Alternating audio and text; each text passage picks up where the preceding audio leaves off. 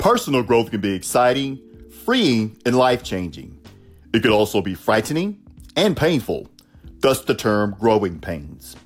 When we push ourselves to grow past old beliefs and patterns, we experience the rupture of our old ways of thinking and perceiving the world.